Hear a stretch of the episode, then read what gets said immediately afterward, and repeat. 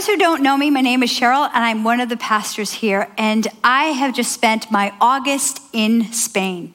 And I wanted to take a moment to thank you as a church um, for all your support and all your prayers during my pilgrimage on the Camino. Church, you were there with me, walking in one way or the other. Now, the Camino makes its ways through the mountains, ranges of Spain, and there are some days that you span between 200 and 1,000 meter difference between where you start and where you finish. Uh, pilgrims say every day you face a mountain. And I was taking it very metaphorically until the first day I realized they were actually telling the truth. So as I began my walk, I came to a very steep hill. And it's a well worn path, and you have to choose your footing very carefully. Um, but along the way, I saw an orange butterfly, and I thought of Dean, my husband, because he wanted to make sure that we did not kill the milkweed in our garden um, because of the monarch butterflies, because they actually lay eggs on those leaves, and we are helping to sustain their, their atmosphere and, you know, so they don't go extinct. So I thought of him, and I thought he must have prayed for me. Well, just a few minutes later, another butterfly floated by, and this one was a white one. And I thought of my friend Ann Karen because probably she was just getting up. There's a six hour time difference. She was probably getting up for boot camp, and I thought she probably just prayed for me as well. Well, over the next couple minutes, I saw another butterfly, and another butterfly, and another, and another, and another. And in that moment, I heard God say, Hey, these are the prayers of your people. These are the people at your church who are praying for you for this journey. Now, over the next hour, I actually lost count around 100 butterflies. So, thank you, church. Each day, God would bring more butterflies, and sometimes they would come with a name or come with like a prayer request, like, and I would pray back. Uh, one of those names that came before me was the name of Linda Erickson, who we are really sad that she passed away this week. Uh, she was a really big prayer partner for me and has been had been praying for me over my whole time in ministry. So we need to continue to pray for the Stinnett family and for the Conforti family during their time of loss. But when you see these butterflies, for me, it just made God's presence really super personal and, and um, obvious, um, and it helped shape my pilgrimage. Now, last week, Pastor Van began our new sermon series, Double Trouble. So, what I'm about to read to you probably sounds familiar, especially if you are writing out James on cards. But I have to go back to what he started uh, so that it laid the foundation for the verses that we'll look at today, 9 through 12. So please stand with me as I read. Brothers, when you find yourself tumbling into various trouble, trials and tribulations, learn to look at it with complete joy, because you know that when your faith is put to the test, what comes out is patience. What's more, you must let patience have its complete effect, and so that you may be complete and whole, not falling short in anything. If any one of you falls short in wisdom, they should ask God for it, and it will be given to them. God, after all, gives generously and ungrudgingly to all people, but they should ask in faith with no doubts. A person who doubts is like a wave of the sea, which, when, when the wind blows and tosses about, someone like that should not suppose that they will receive anything from the Lord, since they are double minded and unstable in everything they do. Let the brother of, of limited means take pride in his high position. And the wealthy brother take pride that they are brought down low, because the wealthy will disappear like the wildflower. You see, the wealthy will be like the grass when the sun rises with its scorching heat. It withers the grass so that its flower droops and all its fine appearance comes to nothing. That's what it will be like when the wealthy wither away in the midst of their busy lives. Blessed is the man who patiently endures testing. When he has passed the test, he will receive the crown of life, which God has promised to those who love him. Now, just for some background, uh, the Camino is the name for a network of routes that Thousands of people walk um, each year over the past 1,100 years in order to reach the Cathedral of St. James, Santiago de Compostela. Their pilgrims come to the, cathedral to celebrate. Here I am celebrating uh, me reaching the cathedral. They also celebrate with a pilgrim's mass, and they visit the tomb of St. John the Apostle. Now, the story goes that James, not the James of the book that we're reading, that's probably the half brother of Jesus who wrote this book, but this is another James, the son of Zebedee, the brother of John, one of the 12 disciples. Now, the story goes that he was sent to Spain to preach the gospel into Spain, and he eventually returned to Jerusalem, was martyred, and beheaded in the year 44 AD. Well, the, the sort of legend or story grew up that his followers brought him back to Spain to bury him there. And uh, in the year 814, a shepherd found the tomb and the bones, and they assumed it was St. James, and they built a church, and then later everything sort of built up around it. And so that was how the Camino was born. The Camino is walked for various different reasons. Back then, it was for forgiveness of sins. You could sort of walk off your, your trials and your tribulations, and you would receive the forgiveness of sins. But now, people walk for many different reasons. Some, it's a very physical challenge. For others, it's to heal from the past, from to leave a, a life behind. But for many, it's still a search for something greater, a deeper understanding of God or of the God they may not yet know. The Camino means the way. And every day, pilgrims greet each other with a sort of blessing Buen Camino, have a good walk, or I hope you find your way. When you are walking for six to eight hours, you tend to be in your head a lot. And so, Buen Camino just reminds you of having a good walk. But when you're walking, you have to make sure you're very present to that around you. Present to your feet, to your body, how you feel, present to the terrain, present and get out of the way of the cows that join you on the path, present to the arrows or the shells that point the way, and to the tripping hazards along the way. Being present is key. Here, I wasn't present and I fell on my face. Now, while on my first Camino brought butterflies, my first day of the Camino brought butterflies, my second day brought the sense of God's presence even more clear. The day began at 5 a.m. and it was misting, and uh, but within a half an hour it was raining and the wind was blowing like crazy. And the only light I had was the headlamp on my head. And you have to make sure you keep the right pace. You don't want to go too fast, you don't want to go too slow, because this was going to be my longest and steepest climb up, and also one of the steepest climbs down. So as I walked, I heard God say, Why don't you breathe this way? Jesus, your presence sustains me. It will set your pace. It will help you be present to yourself and to me. Jesus, your presence sustains me. So I breathed in Jesus, exhale your, breathe in pres- um, presence, exhale sustain me. Jesus, your presence sustains me. Say it with me. Jesus, your presence sustains me. Now remember that because I'll return back to it throughout the sermon. James writes, Let the brother of limited means take pride in his high position, and the wealthy brother take pride that they are brought low. Now, here, James writes limited means for those in limited means. And those were really people who didn't have enough income or ability to actually have food or transportation or have their medical needs met or have a roof over their head.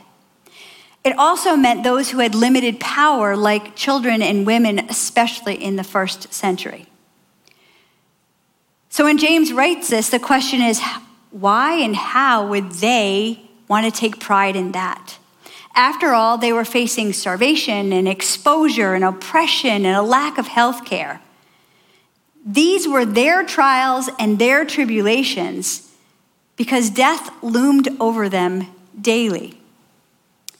Now, even James and most of the disciples came from a family business, and so they wouldn't even have considered themselves of limited means.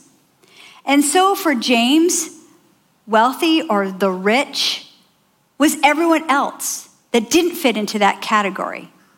It's sort of a, a, shocking plot twist as you're reading because you're trying to find yourself in one category only to find yourself in this other category. And once you understand that James is actually speaking to the leaders of the church, to the business people, the men and women, those who are making, even eking out a decent living, and those who are not in danger of like sort of dying every day from exposure or starvation, you realize that's how he's categorizing the rich. And again, that means that when we read James, you may find yourself with the least in the limited means, but most of us will find ourselves in that category, the rich. Proverbs 18:11 says, "The rich think of their wealth as a strong defense. They imagine it to be a high wall of safety." Now, wealth, whether you think of super wealth or just an average middle wealth, it acts as a high wall of safety. The rich, meaning anybody again who don't, doesn't fall into that limited means category, have enough to keep death out of their view, right? They can keep up with busy schedules. They can complain about the issues of the day. They can get involved in politics or, uh, you know, what's happening at work. They can win accolades. They can figure out ways to impress and gain importance. But it's all about striving in such a way to sort of stay ahead of death, to keep death out of our minds. But it says the wealthy will disappear like a wildflower, wither away in the midst of their busy lives. Now, one thing's very clear on the Camino is that you don't double back. I only saw one person doubling back on the Camino, and it was so disconcerting to everybody on the trail that they kept asking, Are you okay? Are you okay? Because doubling back is dangerous because you lose your way. You don't know where the arrows are leading. Doubling back means you put more wear and tear on your legs and on your body. Doubling back usually is a sign that you're lost or that you lost something really important. Doubling also means that you're confused or tired and you're turned around. See, on the Camino, the way is clear. The goal is the cathedral towards Santiago de Compostela. You don't double back, there is no safety net. So, those of limited means tend not to double back because their daily existence is about facing or trying to elude death. They don't have the luxury of doubling back. But we who are rich tend to double back and use our wealth as our safety net to shield us from trials and tribulations because we like to avoid them. If we have enough stuff or keep ourselves busy enough, or, or sort of work on the, you know, striving, we can sort of pretend trials and tribulations don't exist and it keeps death out of our view. But James' warning is that the rich will be humbled because our riches help us avoid the very thing that God is going to use to shape us, to mature us, to make us complete. So we need to take pride in humility. Now, humility is recognizing that we tend to use wealth to avoid God's work in us. Humility is recognizing that we use our wealth for our own gain. Humility is remembering that our wealth actually doesn't make us more important than others, doesn't give us a special standing, preferential treatment, or it doesn't even keep us immune from death. Humility is seeing that filling up our lives with our busy schedules or trying to seek approval from others or trying to impress and gain importance only matters to the world. It doesn't matter to God. So, if you do find yourself in limited means, I think God has a special word there. And that special word is that he says, I am lifting you up. Look at me. I am looking at you. You are loved and you are important. But if you find yourself in the other category, I think our call is to live in this humility. And it's like God says, Choose me. I know you have a busy schedule. I know you're striving. I know you're trying to better yourself and your kids, and it's, it's, it seems like it's a good thing, but I get edged out. Remember, death will still come, and that stuff won't matter then. So love me first. Jesus, your presence sustains me. Say it with me Jesus, your presence sustains me. So, my question this morning is what's sustaining you? What are you doubling back on? Now, I had been practicing Jesus, your presence sustains me over and over and over because with each step, I just kept practicing that and breathing that. And I was fine, but when I tripped and I fell and smacked into that pavement, my first instinct was to double back. My first instinct was to get angry with God. Why didn't you protect me, God? I have the right shoes. I have the right gear. I have the right backpack. I packed it well. You told me to come. Why didn't you protect me from this? I don't like trials. Even though I saw butterfly prayers and I heard God give me this way to walk, I doubled back to an old pattern, an old habit that has me immediately blaming God and getting angry at Him. It's sort of my safety net. Anybody else here with me? Have you ever doubled back to your safety net of maybe your stuff or your abilities or your talents or a habit or behavior or something that worked for you and sort of detracted you from engaging with God? I think we all do it. Now, as soon as I got up from my fall, my friend came behind me and led me to a cafe where she got a towel and ice. And as I sat there crying in self pity, you know, um, I noticed that there was three girls that were sitting um, at a table near me. And they were eating their breakfast, and they were probably late 20s, early 30s. And one of them looked up and she stood up and she came over to me and she started saying something in Spanish, which I sort of not really understood. But she wanted to touch me and push my eye, and I was like, and then her friend said, Oh, she's a nurse. She's a nurse. And I said, Okay, you know, maybe I have a concussion, that's fine. Well, she looked at me and she said, Ice and okay. Okay, that's great. Now, we still had to walk a couple more hours, so over the next couple of hours of steep terrain and watching my foot and, and the slippery slopes, trying to br- breathe, Jesus, your presence sustains me. sort of huffing that out, I began to realize that God had already shown me how He was sustaining me. Now, first of all, my biggest fear on the Camino was twisting my ankle and hurting my knee. That didn't happen in the fall. He had already made sure that I made a connecting flight, even though it was 45 minutes late. And he led me to a bus driver who took time out of his route to drive me to a place that wasn't on his route because I messed up and couldn't read the Spanish and didn't have the right bus stop, and he made sure I got to the right place to go to Astorga. He had already been working. Now, that afternoon, as I sat at our albergue, now albergues are the hostels, the places where you rent um, a bed for the night and you get a shower. Um, and many people have different distances, so you may walk 30 kilometers, you may walk 22 kilometers, it depends. And there's a bunch of different albergues, so you, you may not see the same people. But as I sat there, I looked up, and here comes these three women. And they came over, and the one that was a nurse came right up to me and looked at me and wanted to touch my eye and checked it out. And her friend said, Oh, she was so worried about you all day long. She kept talking about you because she's an ophthalmology nurse and knows everything about eyes and sockets. Really? In all of Spain, I happened to meet the one nurse that specializes in eyes. I don't think that that was a coincidence. I think that was a direct result of God saying, okay, how does it feel to double back? Because I've got you, right?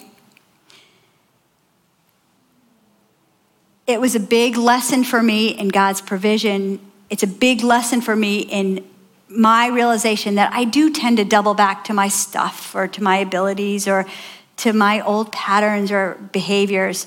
Um, this, was, this was a sort of trial. Now, it might seem sort of minor, and while God didn't cause it, it was still a trial of temptation to double back to what I knew or what I believed about God or what I shouldn't be believing about God. And I was confronted by the fact that I believed somewhere along the line that I actually deserved immunity. Maybe I'm special. I don't know. Maybe that's what I think. I deserve immunity because God, you told me to go. I think that's part of my sin nature. Now, for some of us, doubling back means relying on our wealth as a safety net. For some of us, Doubling back means believing a lie about who God is. For some of us, doubling back means believing a lie about ourselves. We saying we are chosen. We're like who this is who we are, right? So where are you doubling back when you're facing trials? Jesus, your presence sustains me. Say it with me. Jesus, your presence sustains me.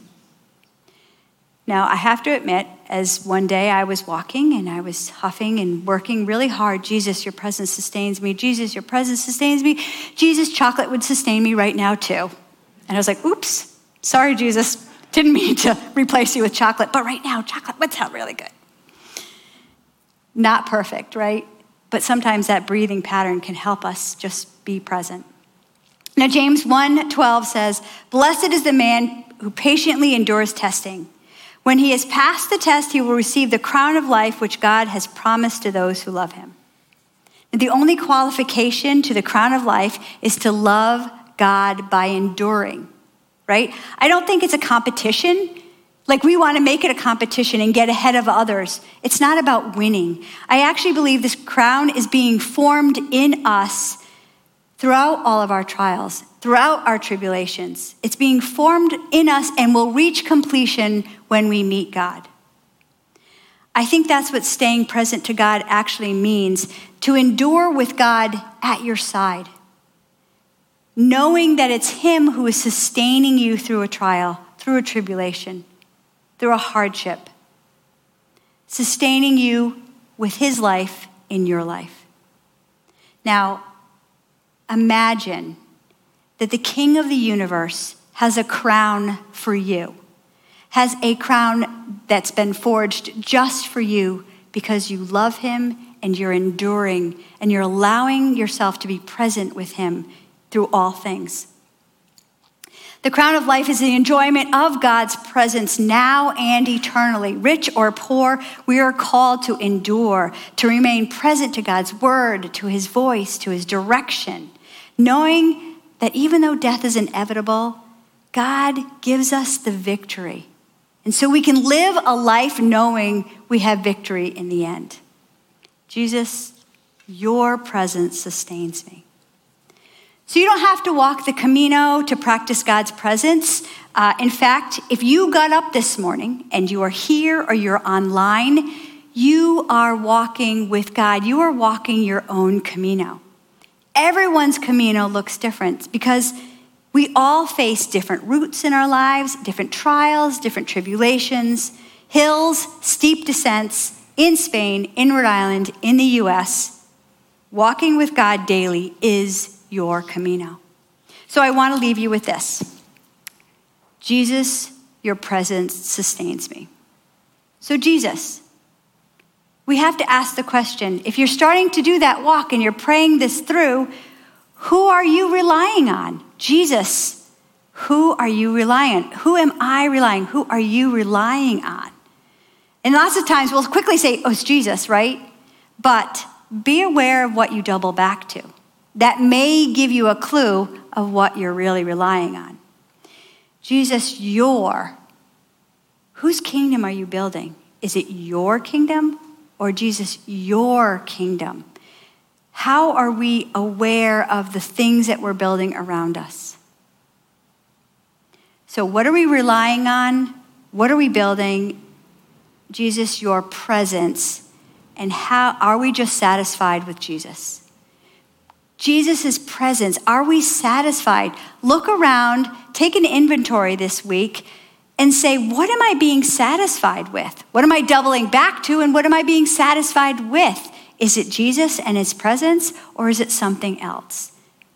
So, even just walking through Jesus, your presence is a reminder to constantly ask yourself, what am I doubling back to?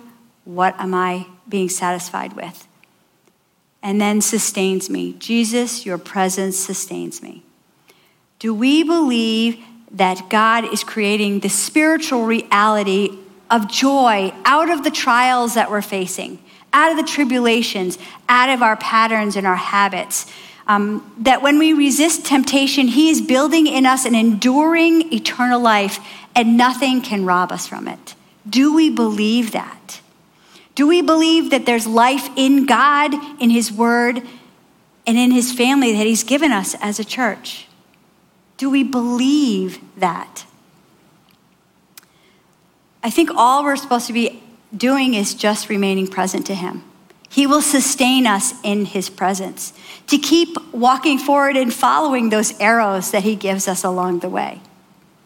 Now, there are many times in my pilgrimage that I did think, what am I doing? Why, how did I get myself into this mess? Should I keep going forward? I need a day off, all those things, right? With every blister and bump and everything, I was like, oh. But that prayer, Jesus, your presence sustains me, kept driving me forward because I knew God was with me. Now, maybe God will give you another prayer. I don't know, but I'd love to challenge you this week as you continue to write out your cards, as you write out your verses, practice Practice getting up and walking to the bathroom in the morning. Jesus, your presence sustains me. Practice when something starts to come at you that feels a little difficult. Breathe. Jesus, your presence sustains me. Do it a couple times and see where your focus is. When you take a walk, when you do anything, Jesus, your presence sustains me. And begin to walk that throughout your life and see how I believe it will change you. It reminds us that God loves us and He has promised a crown of life to us a crown that's for you and for me. So, buen camino.